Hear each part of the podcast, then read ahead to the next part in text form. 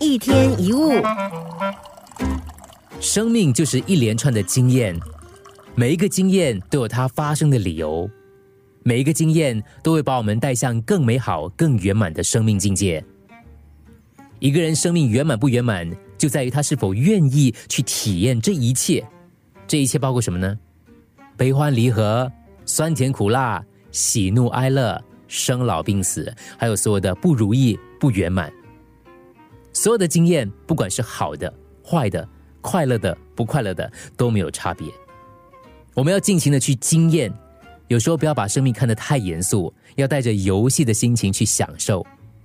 当你悲伤的时候，享受你的悲伤；当你开怀大笑的时候，享受你的喜悦。你曾经走到高峰，也会跌落谷底。人生总有高低起伏。如果一直停留在高音的亢奋，又怎么能够体会低音的深刻凄美？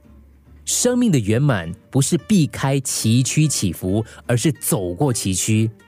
这里有一首智慧之王所罗门王的一首诗歌，诗歌里传达了人生的无常，要我们尽情的去体验，活在当下。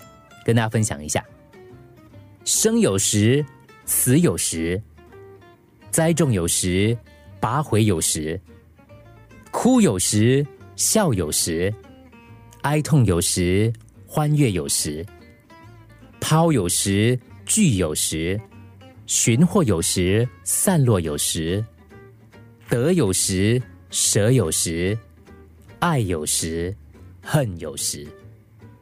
世间一切都是如此，随着因缘际会而消长。无论你当时有多快乐、多享受，或是多痛苦、多难过，所有的时光都会过去。快乐会随着时间变成记忆，痛苦也会变成很美的回忆。体验过程才是我们此生的目的。